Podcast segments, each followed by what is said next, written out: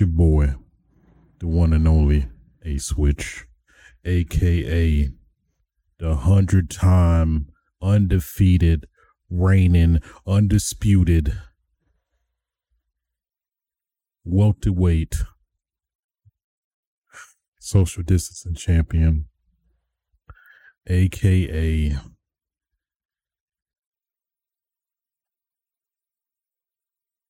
the the damn the um master aka Captain Crunch um uh creator. Yeah, I'll claim it. Bringing you yet another episode of Switcher Sites. Uh episode 62 to be exact.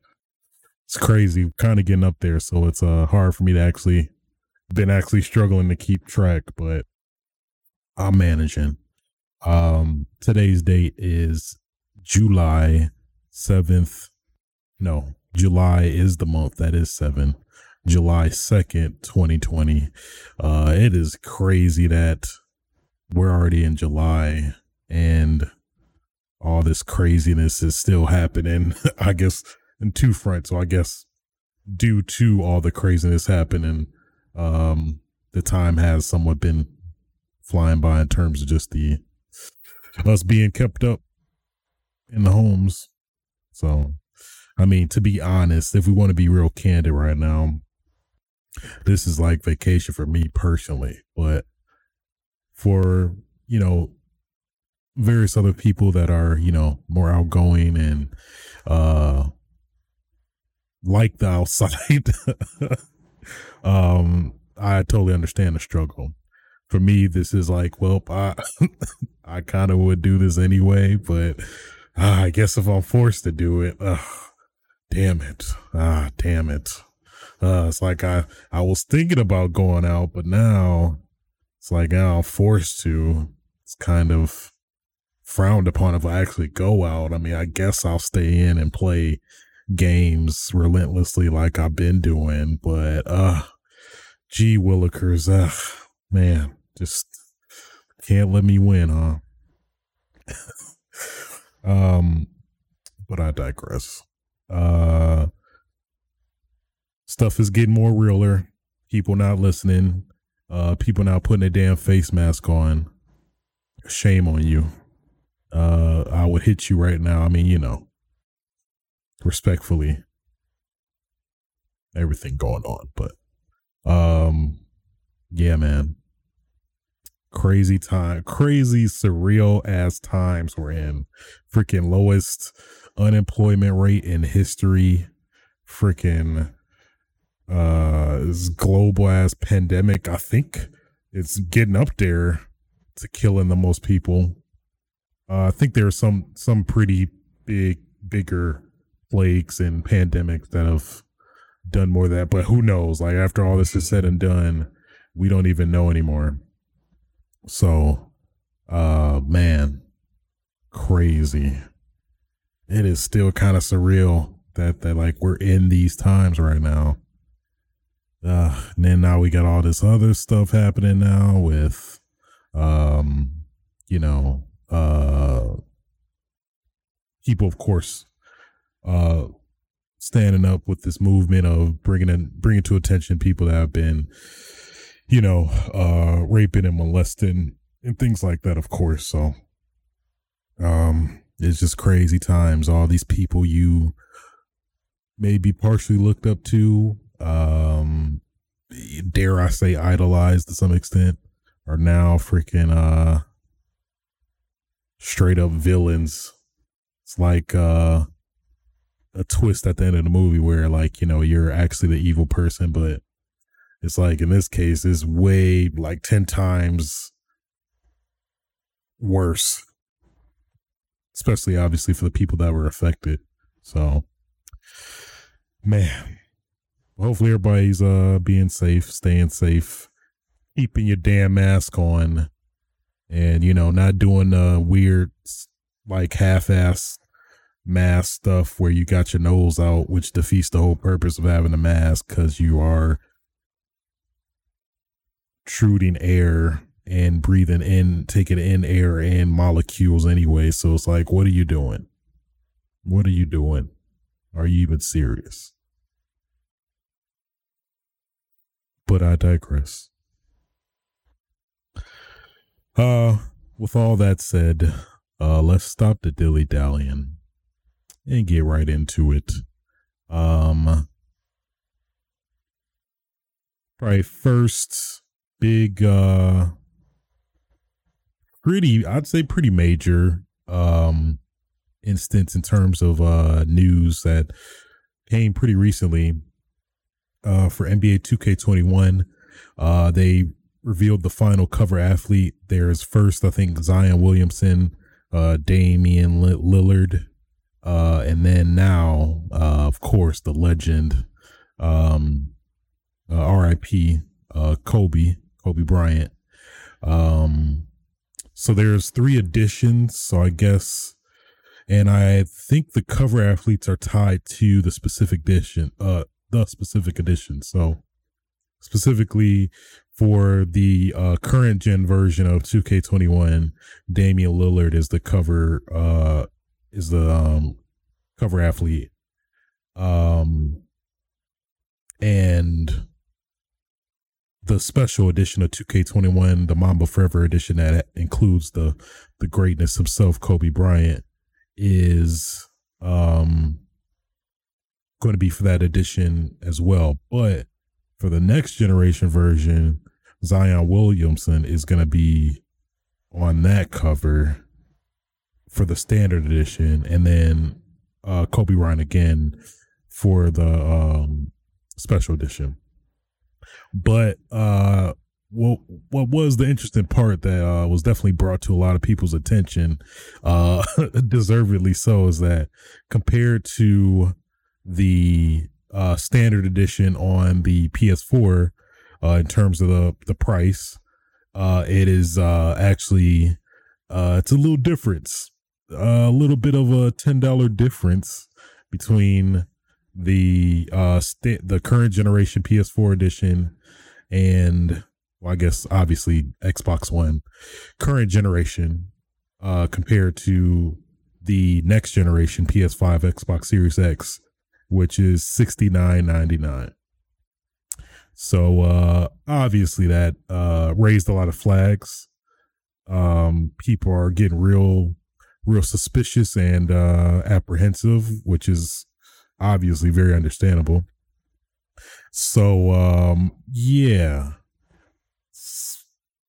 So you know, no, no justification, no explanation, just the price is sixty nine ninety nine and it's the same version as the well, you know, with the upgrades and stuff, but the same game essentially. Um, interesting. They did, they definitely make sure to uh, add some extra points on here.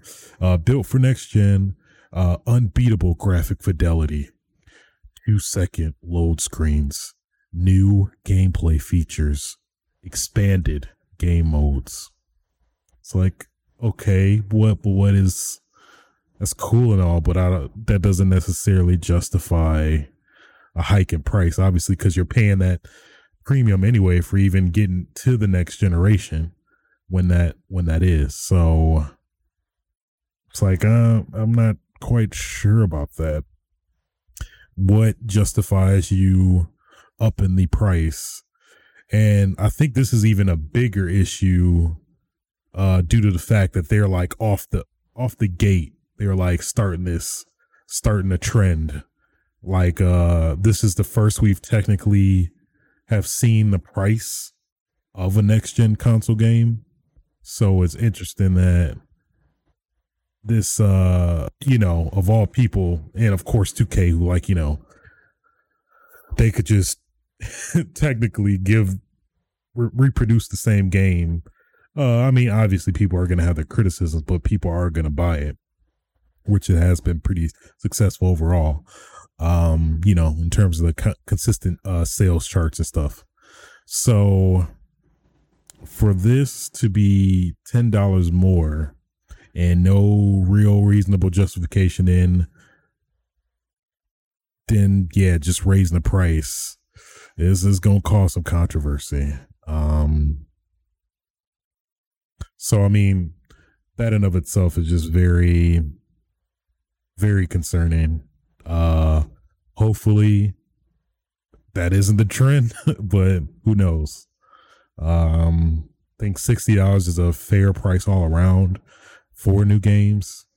Um it just doesn't make sense to hike a price just to hike a price, especially especially during these times we're in it just doesn't add up to me. Um, just something feels a little grimy about it.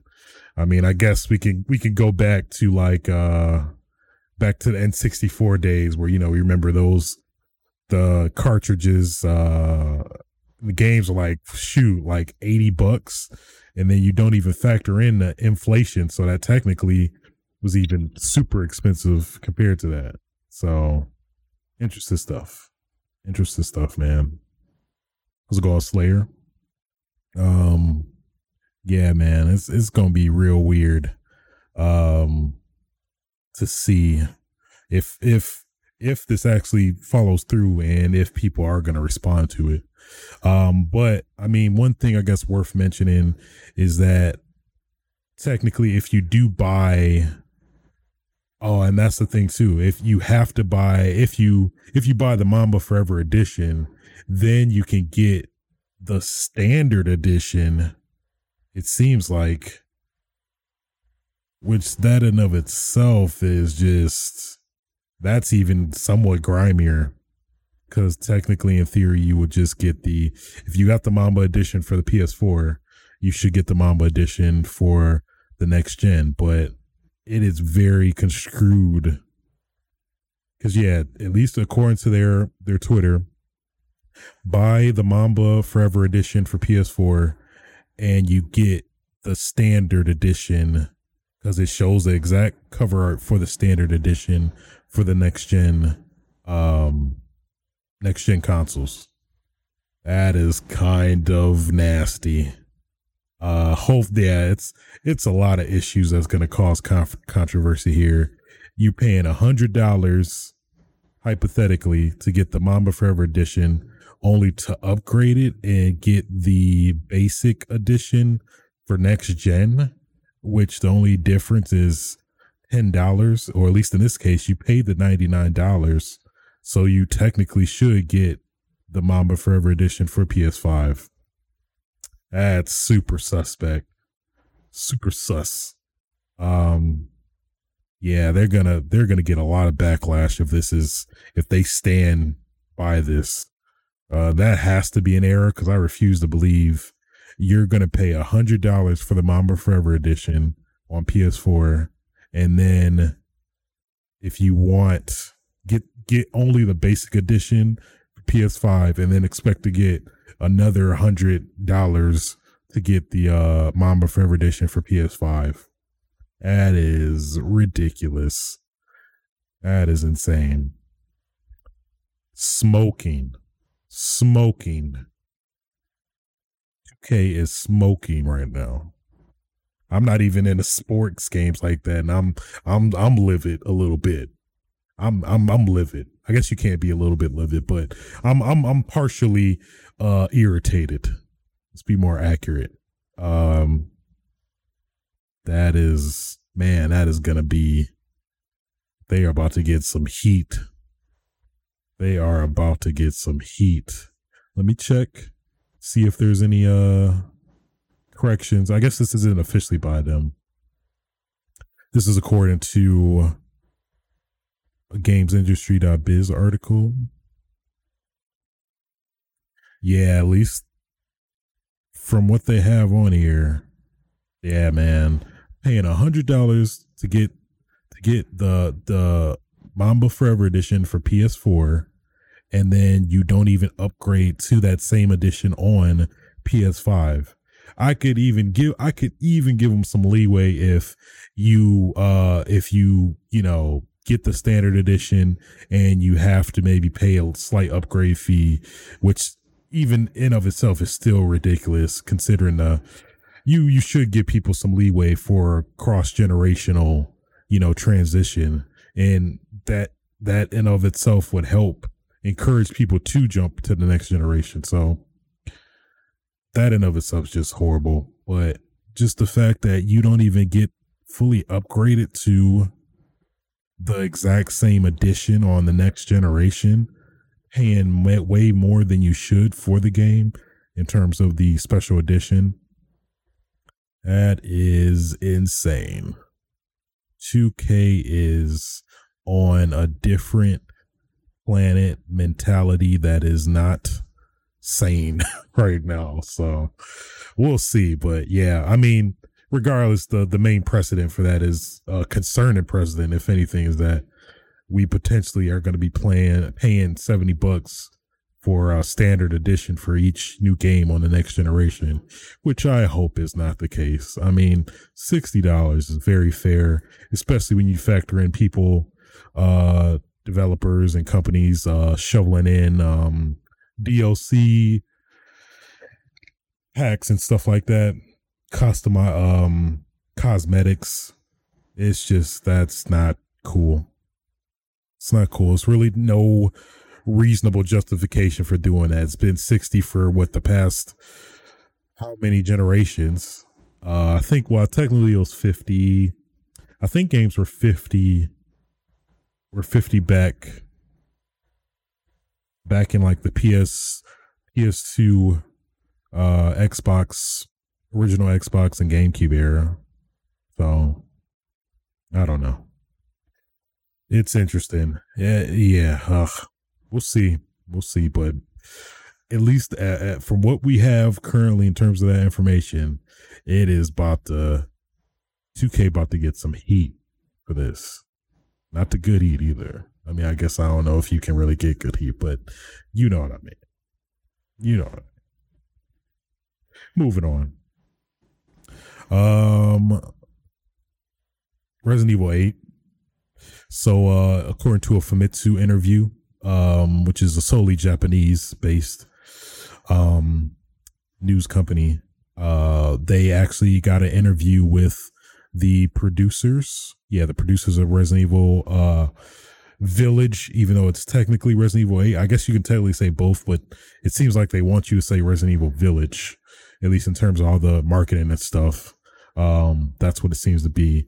So, uh, biohazardcast.com actually, uh, translated a lot of that interview since it was purely in Japanese and, uh, some interesting details for sure. Um, the development timeline. So in terms of the interview, I'm just to skim through. I'm not to read everything word for word, but, uh, two and a half months since Resident Evil 3 released. Um, That's totally an excerpt, which I did what I said I wasn't going to do, but let me backpedal. So three and a half years since since we began planning the title. So pretty much that's so far the development time um for the game. Uh, at least kind of up until the release. Hopefully will be next year.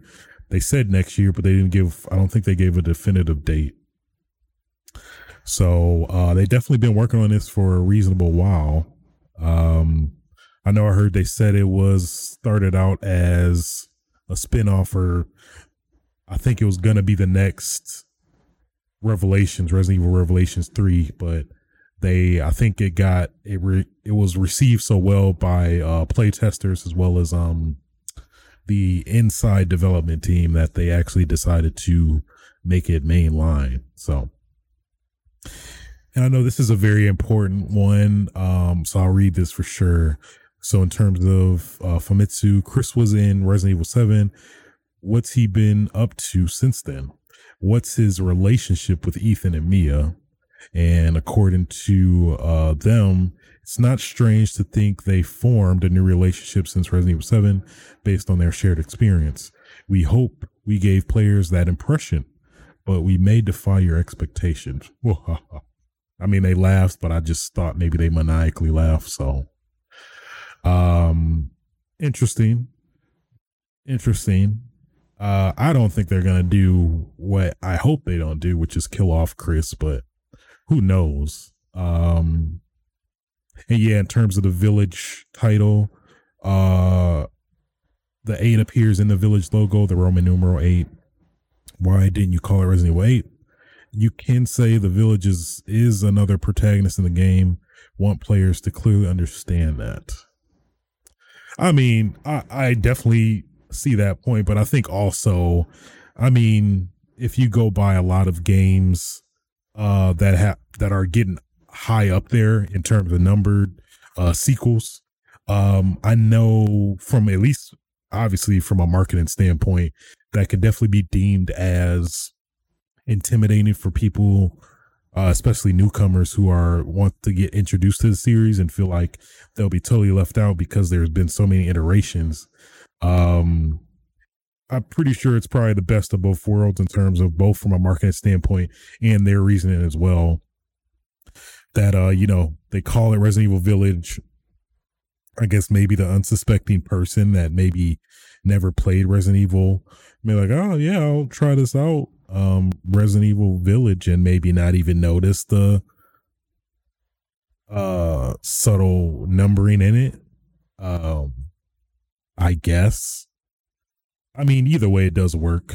Um, you kind of do get the best of both worlds because at least all of us hardcore fans know that it is Resident Evil 8, but um, maybe people on the outside may not because they maybe uh, it's it's hard to I guess envision uh, a typical gamer not really picking up on that, but either way, it um I think it it definitely worked. At least when I like play tested it and we tested it out and like they got our asked for our input on the title and everything and marketing. Yeah, it just did not really really stick with me. But just seeing it all together now, it, it definitely is growing on me. I definitely can see it really solidifying itself after, you know, all, all is said and done and it comes out. So they do talk about, uh, yeah, yeah, the weird, like, uh, ambiguous wording of his story comes to a close, but it's like, who is it? Is it Chris? Is it Ethan? Uh, I mean, both or what? Uh, but I guess very interesting what they said regarding that. We'll let you decide. But know that Village is a sequel to Resident Evil 7 Biohazard and serves as the conclusion to its story. So I think somewhere in there, they, or no, maybe the next question Resident Evil 7 Ethan is the protagonist. There is an option in 7 that changes the story. Which does Village follow? Oh, yes. Okay. Um, look closely at the trailer. They said you can see the connections between Ethan's current situation and what happened in RE7. If you haven't played RE7 yet, please do. Um, yeah.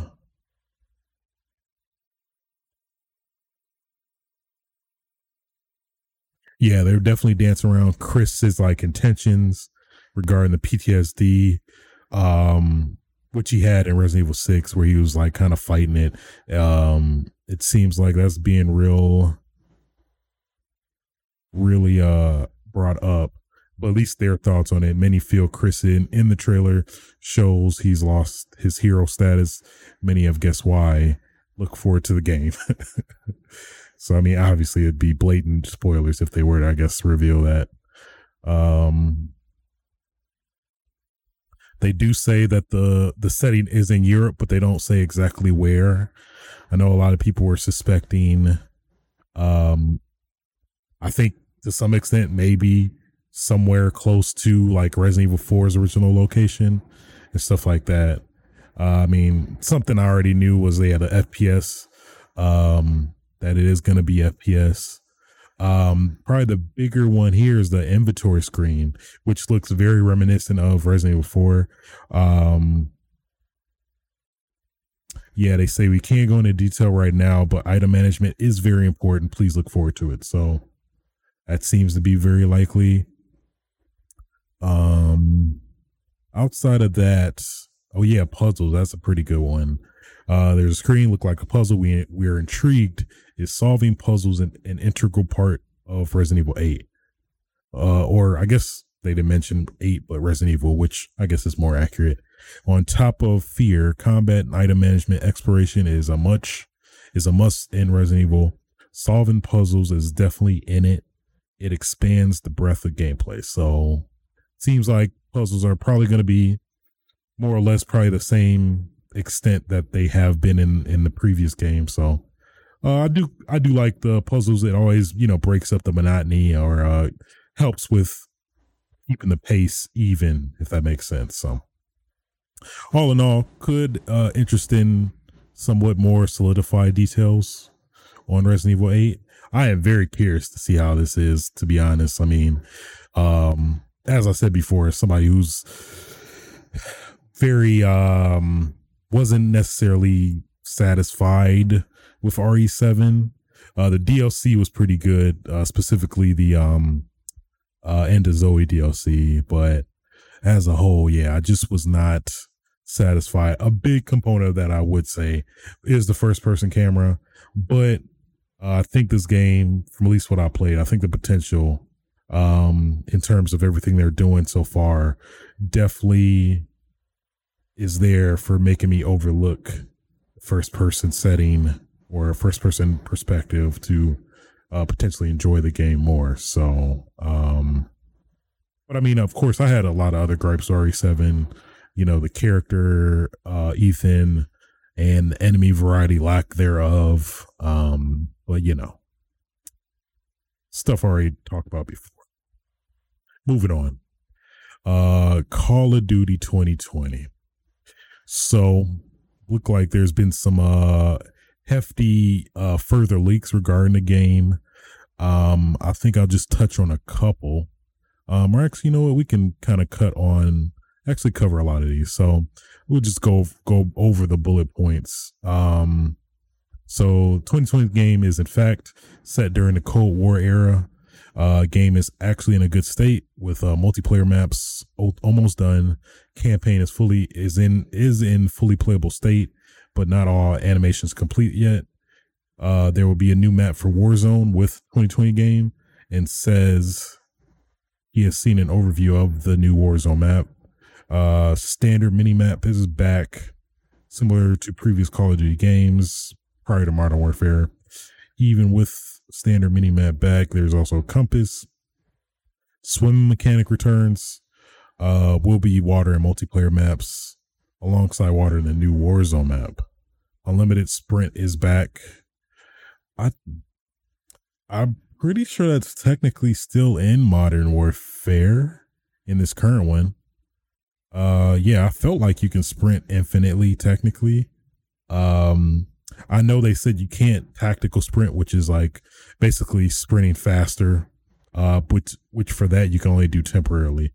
Um, uh, no interact doors in the regular uh mechanic stays in Warzone though. Uh, that's kind of unfortunate. I really do. That's one factor I do really like about um Modern Warfare, even as minimal as it is. I think it does add a layer of strategy to the game. Um, and you know, uh, just something else to kind of factor in and mix things up. I, I also like the door sound and mechanics and like, you know, sprinting through a door and stuff. Uh, just makes the game feel way more visceral, man. And that's, yeah, it's probably the just, I could start gushing over Modern Warfare so far, but I will not. I will not. Um, 10 multiplayer maps currently in develop developed so far, more probably in the works, Treyarch style maps. Um, guess I'm curious what they mean by that. I guess just Treyarch's unique style to maps, which I don't feel is necessarily distinctly any different. Um, no specialists. That's actually pretty big. Uh, field upgrade, uh, like feature is returning. Um, one looked like Crash's munitions box that was in Black Ops 4. That's pretty big. No specialist. Um, I mean, yeah, there aren't any in this one, but I mean, I guess that's kind of been a ongoing thing for Black Ops, uh, at least for the past two titles. So that's actually pretty interesting that no specialists are going to be in this one, uh, at least if the rumors are true. Um, yeah, field upgrade. I'm curious how they're gonna do their spin on it compared to uh Modern Warfare. Um, yeah, very interested to see how that's gonna play out. And I think they said roughly, yeah, he says you you get you get one piece from equipment to choose from. I think they said something. I heard something that there actually is going to be something similar to the Pick 10 system from the previous uh, Black Ops games, or yeah, Black Ops. Yeah. Um, where, you know, you uh, have way more customization uh, options than Modern Warfare. I mean, depending on how you see it, I mean, there's still a depth of like, you know, customization you can do in essentially every Call of Duty, but you know what I mean. Um, score streaks will return. So actually, yeah, they're definitely encouraging more, I guess, standardized play and hopefully thwarting campers. Uh, if this is any indication. Um, yeah, it's, I felt like uh, Modern Warfare handled it pretty well. Um, kills are cool. Uh, but then you also had the option of Im- implementing a score streak too. So I guess I, I, I, I don't know. I'm not, I'm not either way necessarily. I'm kind of very in, in, indifferent between both. I, I can go, I can sway either way, but I do have to say I, I, I am enjoying, um, modern warfare's currently, but I mean, you know, they got to mix it up to, you know, I guess make you miss the other end, which makes sense. Um, no dead silence in this game. So that's going to be interesting, especially it's going to be probably pretty jarring considering how Modern Warfare has put so much emphasis on uh, footsteps uh, than probably a lot of the past Call of Duties, to be honest. Um, yeah, it's probably just right behind, if not more so than um, the original Modern Warfare in terms of how much footsteps are so emphasized. I guess you could put Modern Warfare 2 in there, but um yeah, I guess yeah, really those two um essentially, but interesting stuff. Um very curious to see how this is all going to come together, how the graphics are going to look, how this is going to be handled with uh the cross-generational jump. Um a lot of questions. And then, you know, this game is actually also past going past its time that it um would normally be announced by now so we'd actually see it fully in its state and, and everything. Um i think they said there's going to be an event maybe later this month. Possibly maybe um um during xbox's event in july. Would not be surprised if they actually uh decide to reveal everything there. Um, I doubt it's going to be the same exclusivity deal with um, like they have with PlayStation. I'm not sure if that's even done or if that's even um or if this was the last year for that with uh, modern warfare. Who knows? Potentially could could show up at Xbox's event. I it would be a pretty good time, or they may just go solo like a lot of the these other companies have been doing their own like little mini events throughout the weeks um this whole summer. So all in all, interesting stuff. Um nothing I don't necessarily hate. It's just a lot of interesting drastic changes. Probably the biggest standout, like I was saying before, is for sure the um no specialist. I guess that was one thing I've been was pretty used to, accustomed to. Uh, but I mean, hey, depends on how the game feels altogether. I have to say they're gonna have some big shoes to fill to uh, topple Modern Warfare because man, that that game has really topped my uh top Call of Duty of um of all time. So pressure is there, Treyarch. I'm just I'm just saying it's gonna take a lot to impress me and keep me playing your game. Um, we'll see though. Moving on. Uh, next topic. Uh, interesting, interesting coincidental uh events in regards to uh some particular IPs that are associated with Microsoft, but weirdly, uh, from a timing standpoint, um, just very interesting. So, um, it's been discovered that uh, Fable and Perfect Dark Game placeholders uh, were basically registered on Twitter.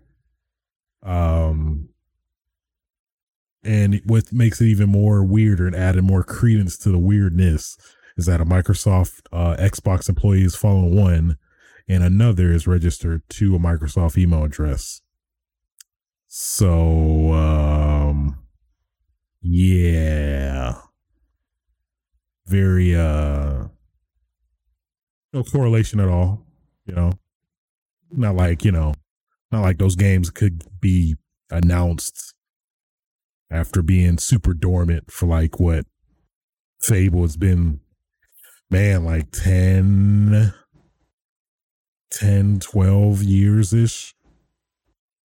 Roughly, roughly say the same for Perfect Dark. I mean, if you don't count the, um, the remake or, yeah, I guess remake that came out maybe, I want to say 2014. I could be totally wrong, but these games have been pretty dormant for a pretty good while. Um, I think Fable was gonna have a game that came out or come out that uh didn't.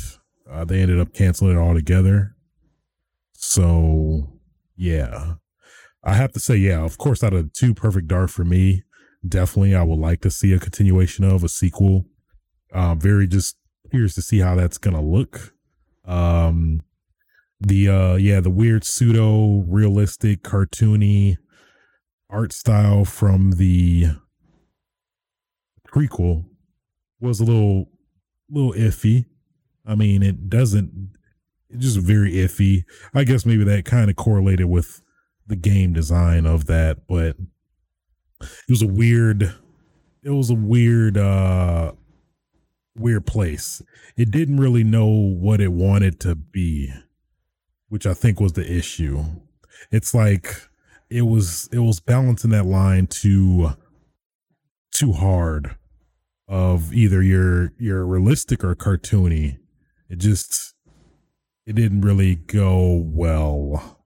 And then on top of that, with the you know technical glitches and issues, didn't didn't do it any favors either. But I have to say, from a gameplay standpoint, maybe it's just my um one the Xbox 360 coming out as well as two the um kind of uh nostalgic bias. Those combined when uh that came out on release maybe just had me like you know really thoroughly enjoying the game. I had a good time with it. It didn't seem like a lot of people were playing or you know it was a lot of I always recall a lot of bots in the game but then they were kind of inter- interspersed between real people. So it was hard to kind of, I don't know. It was, it was hard to, it wasn't necessarily hard to enjoy the game, but it was like hard to, I guess, turn that switch either way. Like, uh, you know, you turn your, turn your, uh, I guess sweat, call it sweat switch, whatever. Uh, that, you know, you want to get sweaty, get extra hard and, uh, try to, uh, you know, compete when you need to. You don't have to as much if you're playing a AI or a bot. So, you know, just that the matter of switching easily between the two. But I digress. Overall, I'm looking forward to it if if it actually comes true. Um, I mean, it's it's hard to not think that this is gonna happen, but you know, it could probably probably will happen. So, but yeah, um, cool. cool stuff. Looking forward to it. And uh very in somewhat of a similar fashion, um one of the one of really great games, Shadows Shadows of the Damned, uh directed by Suda 51 to some extent. I know there are some other people involved as well as um Shinji Mikami. I think he was mainly producing for the game. Um, it looks like uh, as of yesterday, the game is delisted. Um, so in terms of a game getting delisted, normally that either means two things: either the IP license just overall uh, expired, which is pretty unlikely considering how I would assume EA's uh licensing in being very solid. I don't think they would have it in a way that this would happen. Or the other scenario is that uh the licenses uh was licensing rights was given to another person or you know the rights was given to another publisher which i mean considering um Suda's love for Shadows of the Damned, um, and I guess somewhat, uh, yeah, I guess it's a pretty decent spoiler for No More Heroes. I, I guess I won't get into it, but I'll say that in that game, this this game's lore, Shadows of the Damned, was brought up in No More Heroes to a pretty decent extent that it wouldn't be too far fetched to believe that possibly Suda 51 may have gotten the rights in order to potentially make a remake of the game. I know he had some issues with um EA in terms of like them trying to, you know, more or less restrain Suda 51, which is in the grand scheme of things a horrible idea. Uh, I think maybe the game probably might have been potentially better if they uh, didn't put Suda on such a leash. So I think it was a lot of stuff I think he wanted in the game that you know EA didn't didn't or didn't approve of that you know I think caused a lot of turmoil and you know I think ultimately um it's a good game still but to think maybe it potentially could have been even better um considering you know EA EA's kind of uh what you call it like you know yeah just um restrictions so. Well yeah i mean it's it's not too far fetched to think that especially considering uh what suda has still been doing with it so. Who knows? Uh yeah, I mean, we think maybe we get like a, a added super uh, Suda 51 collection, No More Heroes 1, 2, Shadows of the Damned, Silver Case, uh, some of the various other Suda 51 games um, would not be too far fetched. But at least for this specifically, yeah, I think this definitely uh, points at some continue either continuation of Shadows of the Damned, uh, probably in addition to the um, maybe the this game coming back up, but under Grasshopper Manufacture, which is uh, Suda's studio. Um, and yeah, potentially doing a, a sequel, which again, uh, the sequel to No More Heroes kind of hinted at. So could be some involvement there on top of the fact that No More Heroes 3 is coming out this year, mind you. So if Travis Strikes Again is any indication, maybe they might play with that more in No More Heroes 3. And if they were to buy or purchase the rights of this game, that would definitely give them way more, uh, even complete, total, utter free reign to do whatever they please with their uh, their IP, um, since hypothetically, in this case, if they were to buy it or uh, get the rights back from EA.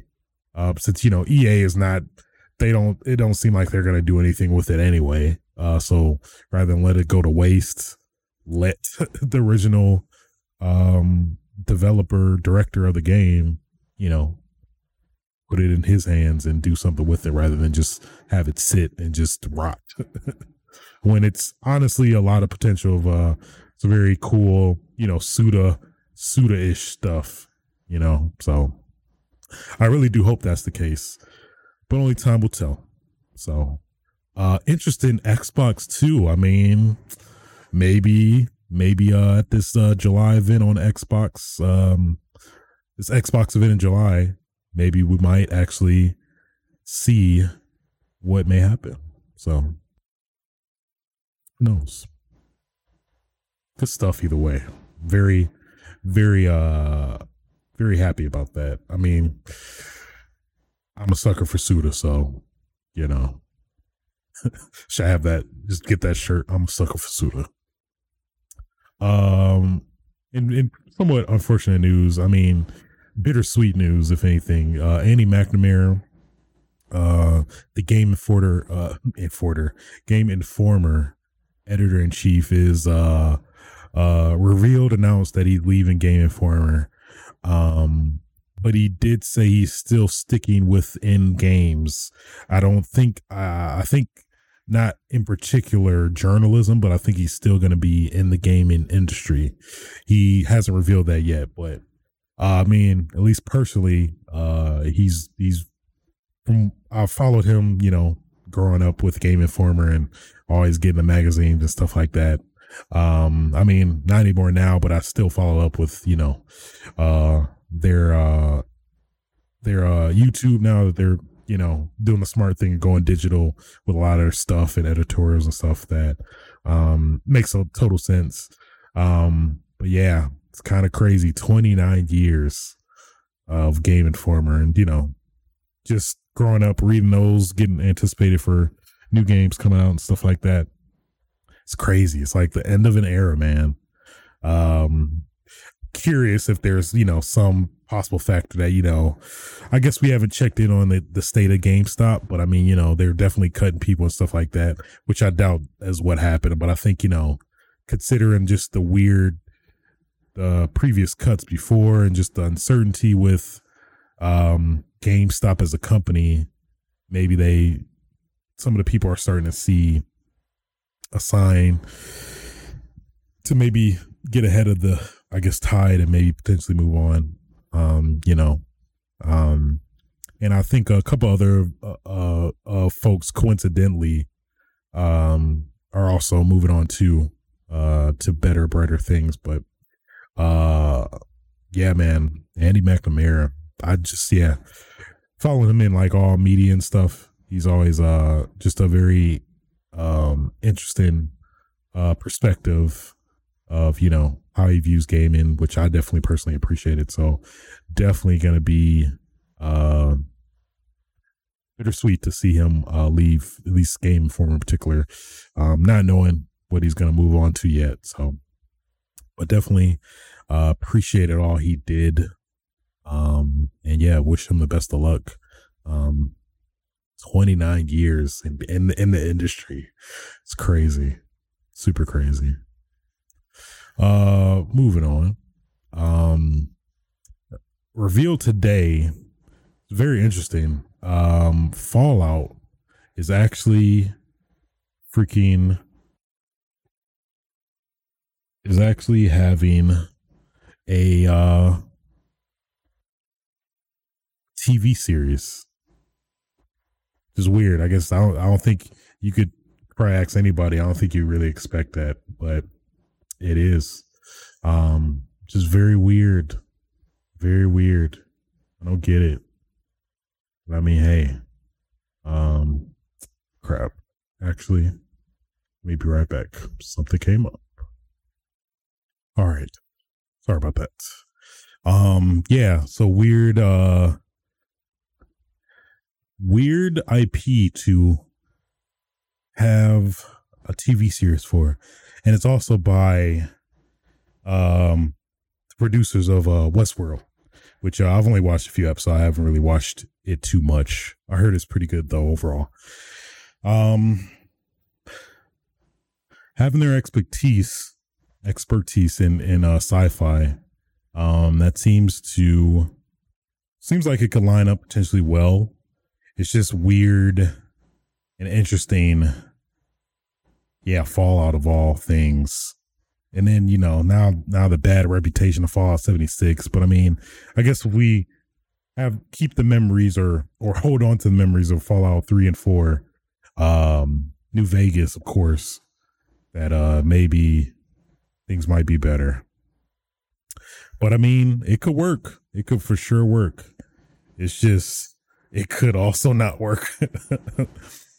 so that's uh it's gonna be interesting to see how it all plays out. But I'm definitely interested as a pretty pretty big Fallout fan.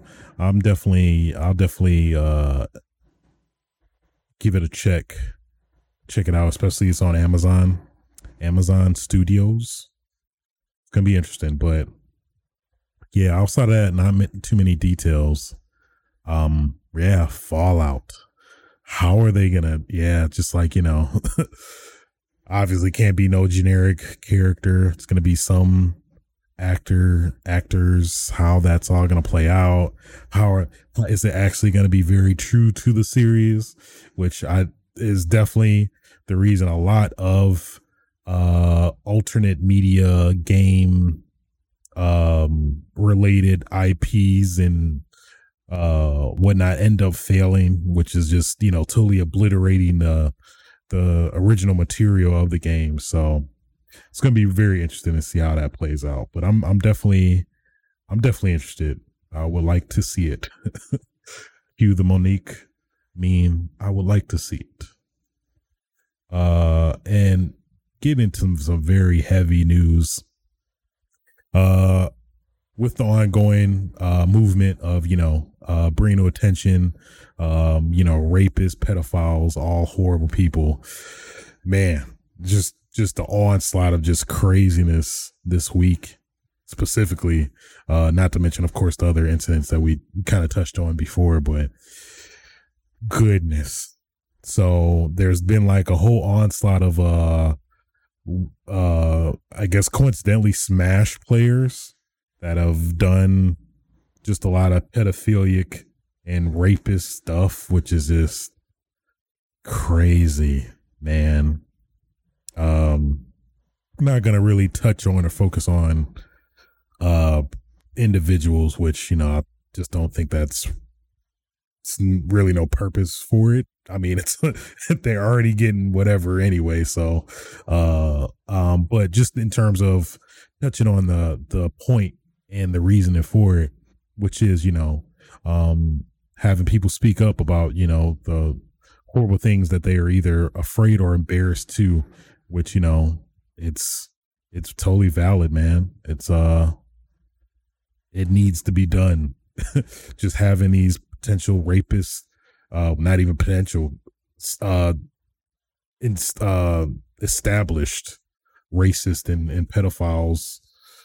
Nobody wants that. Um, so on the wake of that, uh, at least some notable, uh, scenarios in particular, uh, the head of Evo, Joey Queller, Keller, Queller, I'll say Queller. It seems like Queller, but he was outed as, uh, being a being a pedophile and uh yeah he's like the head of Evo so i mean understandably uh capcom has pulled their uh their participation in evo as well as uh netherrealm studios um in terms of their uh participation with evo online and uh it at this point it's like those are like the were the biggest ones. So now even after that, uh, Evo themselves, I guess the company as a whole, even though it's hard to see how it's structured with him being the organizer, but I guess he's maybe not the main person. Maybe he was just a factor of being pretty up there, but maybe not necessarily a head person. I think he was, but uh, at least how everything's structured, they managed to um, relieve him of being with uh, Evo now, so he's no longer with it. But in conjunction with that, they are also ultimately just canceling Evo altogether uh, this year. So, um, yeah, crazy, crazy stuff.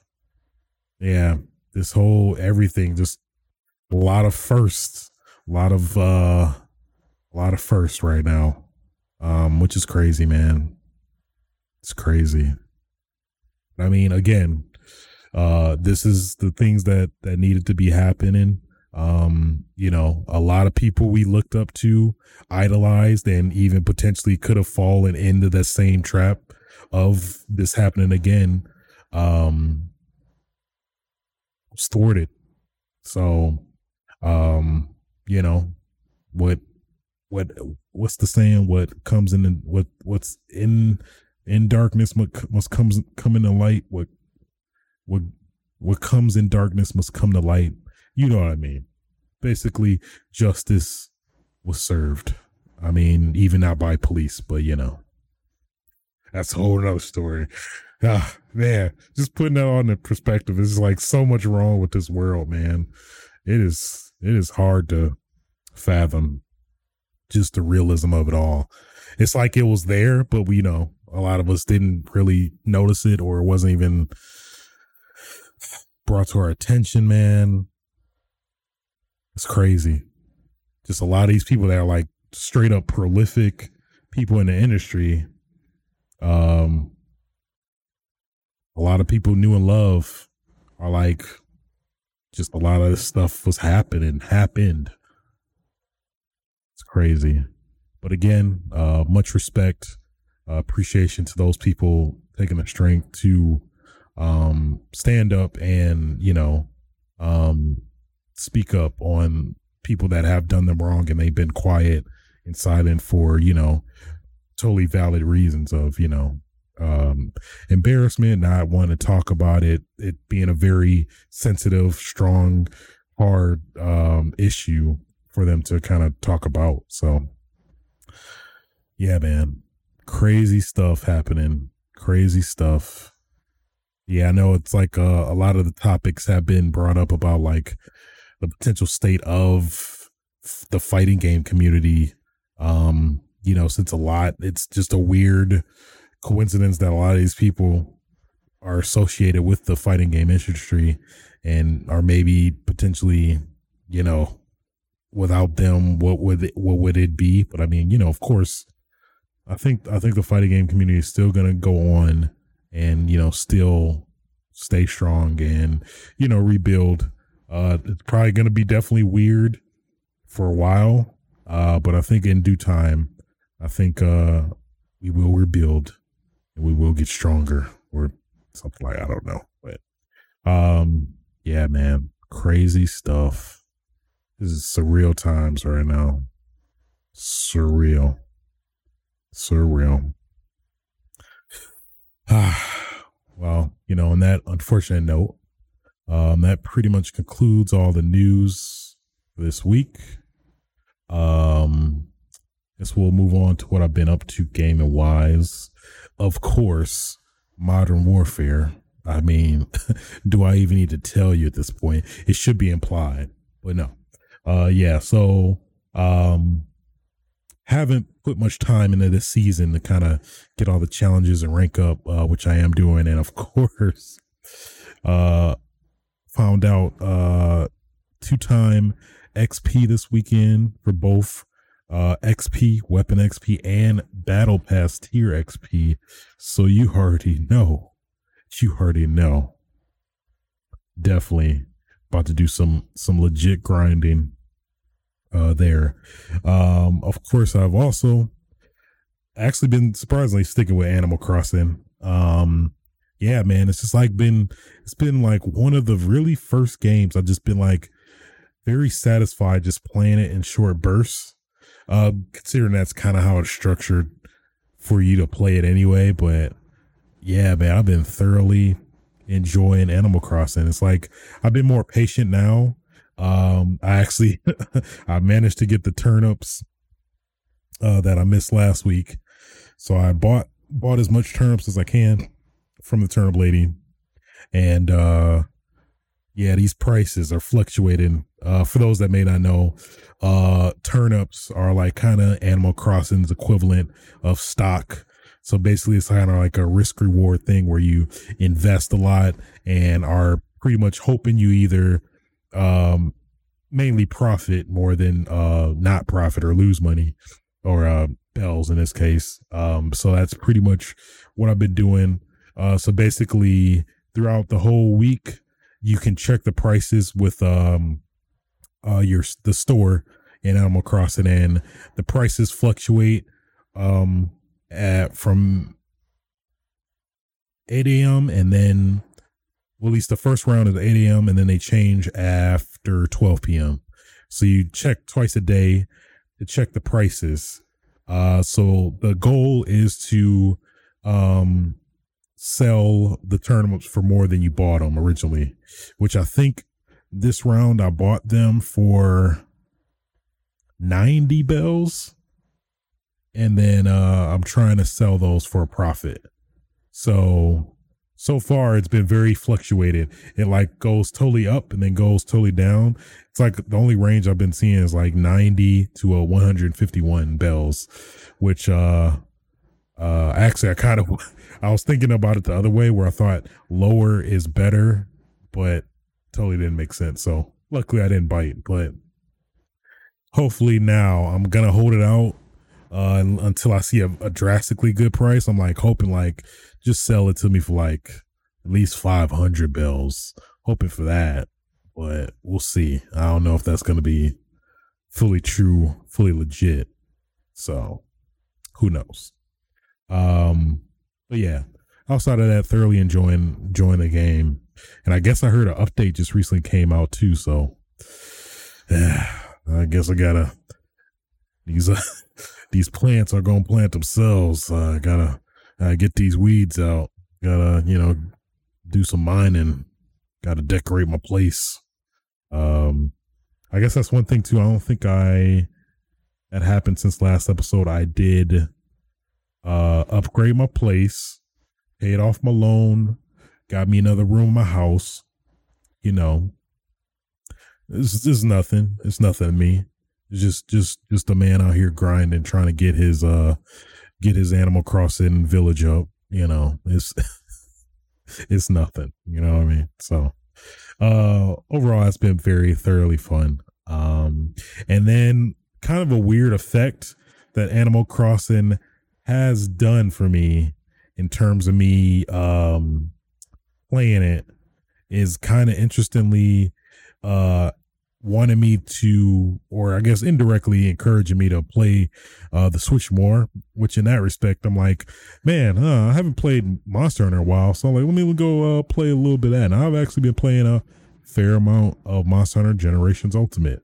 Uh, I know what you're gonna say. Hey, um, Switch, why why aren't you why aren't you playing why aren't you playing the uh why aren't you playing Monster Hunter World?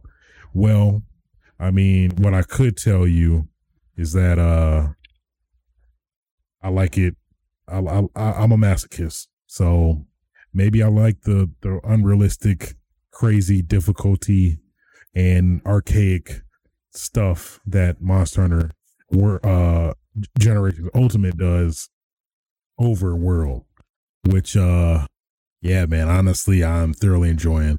And there's a lot of stuff that uh Generations uh, does that World doesn't in terms of like um, styles, which is I think is very rewarding still. Um, rolling with a long sword adept, uh, where you know you get very risk reward. You uh countering some stuff, but if you don't, your ass is getting getting uh shouldn't have bleeped up, but getting messed up, fucked up. All right, I said it. Okay. Um yeah, so uh been thoroughly trying to upgrade my uh get my rank up to I think my goal has been like a hundred. Currently at like eighty four ish, I think. Uh I'll, I'll disclose you uh some some like I guess hidden inspiration for me to do so. So man, it was it kind of hurts now. Now I'm thinking about it, but it's funny either way. So uh at a Evo, not Evo, but uh Magfest last year. Went to Magfest and there was this cool kiosk that um basically lets you dock your Switch to play games. Which, you know, I did. I was playing like Resident Evil 4 for a while.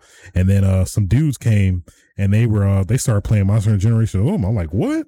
Are you serious? Yeah, let me get on this. So I asked them, like, hey, yeah, uh, you guys want to play or whatever? So uh, you know, uh, ended up playing. Uh, I think the guy said, "Yeah, we're doing some super hard hunts or whatever." I'm like, "Oh, okay, nothing. All right." I'm like rank 75. I, I'm I, I got this. So we um we start. Uh, oh yeah, what happened too is that for some strange reason my uh my copy of Monster Hunter World wasn't in my case which it should have been, which I'm very suspicious about at this point, but that's another discussion.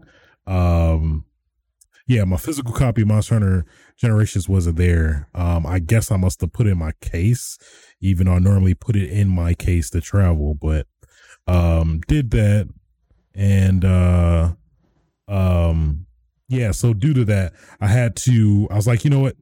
freak i'm just gonna buy it. I'm just gonna buy it because i do really want to play monster hunter and i was like i do really want to play with them and I, I do plan on playing monster hunter a lot.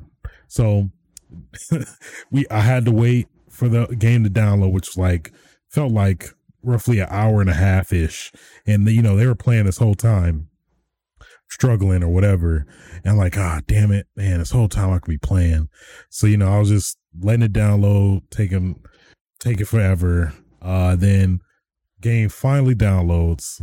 Um, I think it was due also to their um the MagFest Wi-Fi in terms of the whole event, how they were mitigating uh downloads. So they were probably throttling it to, you know, uh be fair and, you know, not um take away from other people's internet, whatever. So game downloads, uh, you know, everything is intact. I'm about to start the game.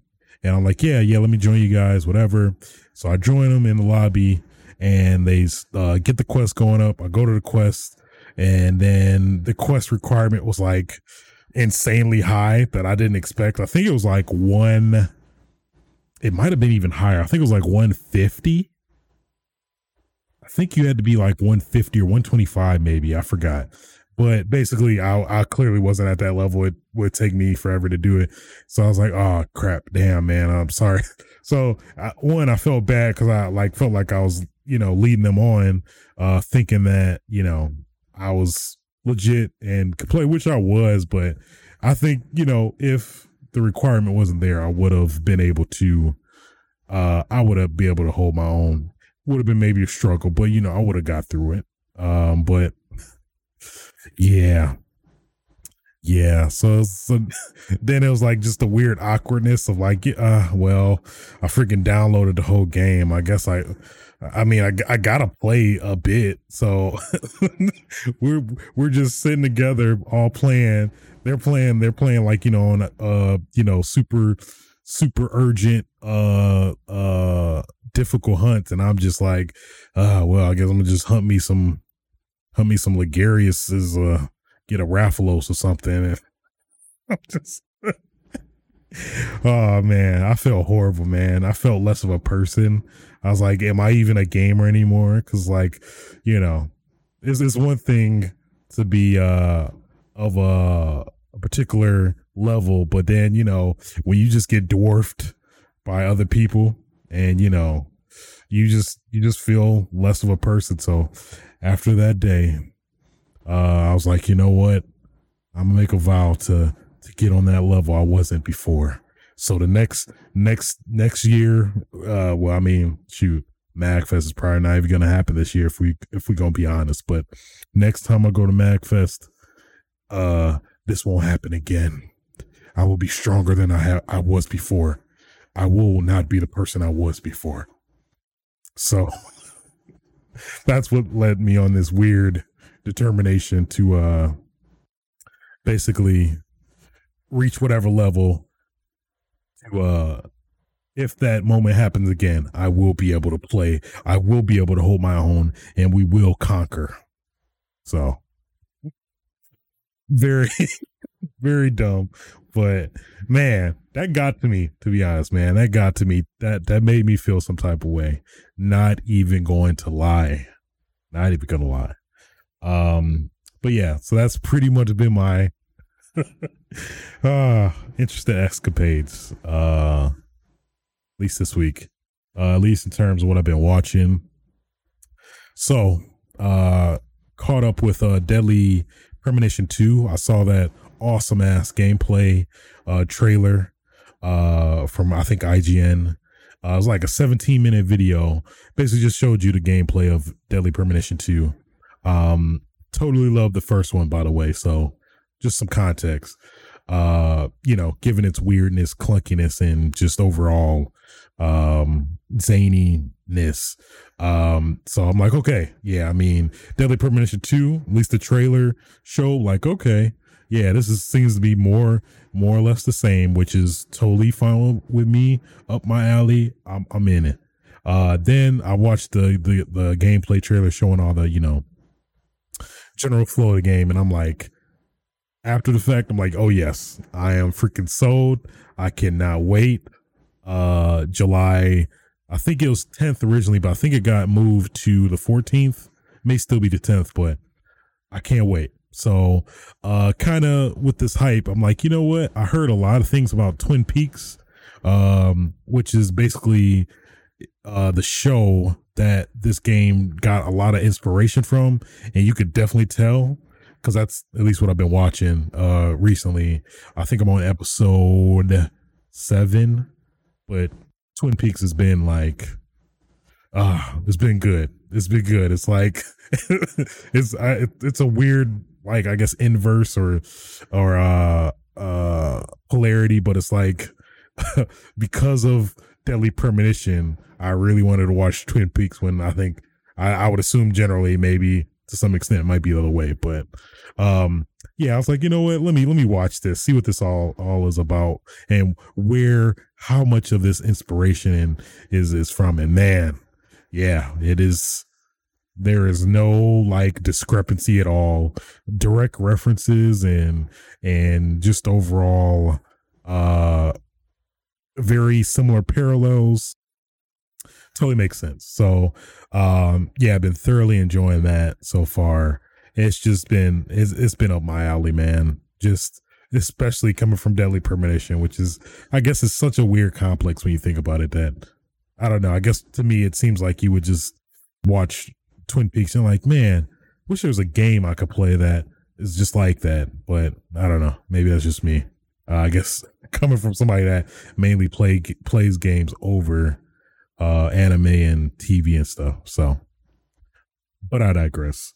Thoroughly enjoying it. Recommend it if you uh, haven't watched it. If you're in a if you're in a mystery, I guess maybe the best correlation is um uh maybe Law and Order kind of it's not necessarily horror it's got elements for sure but it's not really blatant gore and horror or anything like that it's more thriller so far um i think there's two seasons i want to say there's maybe an additional season that he like came back somewhat recently like uh four or so years ago so i'm very curious to see how all that plays out especially together but uh yeah on netflix uh Twin Peaks. Um, I do recommend it. I am enjoying it so far. I haven't gotten through it again, episode seven. So yeah. Outside of that, pretty much what I've been up to. So yeah. Um yeah, so I think uh no, no, I haven't. I'm still on that. Um yeah, yeah, I mentioned that earlier as well. Um but yeah, guys, I think that's gonna conclude episode 62 of Switches Sites. Um, man, I really need to remember the order of housekeeping. Uh, yeah, if you enjoyed this show and, um, yeah, like the show in any way, feel free to like, rate, subscribe, all that good stuff on uh, your favorite podcasting platforms. You can also catch the show live uh, on Twitch, where I do record it live uh, on freaking Twitch TV, Twitch TV slash A Switch. Uh, you can also, damn it, catch the archive of this show on uh, youtube.com slash A Switch as well. Um, I think that's it. Trying to remember if there's anything else.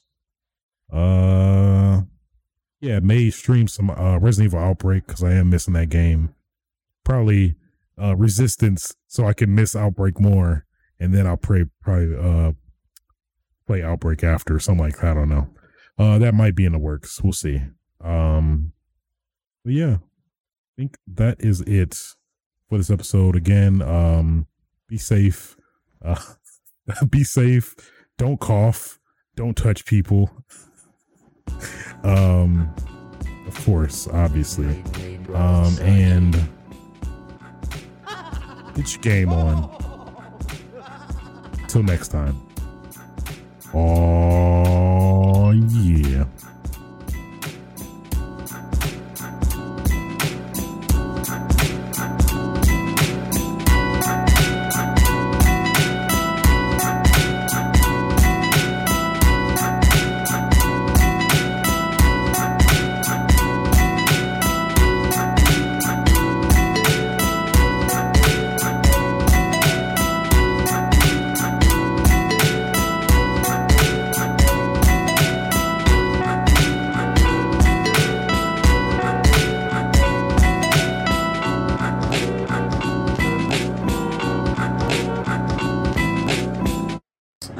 Nobody's safe.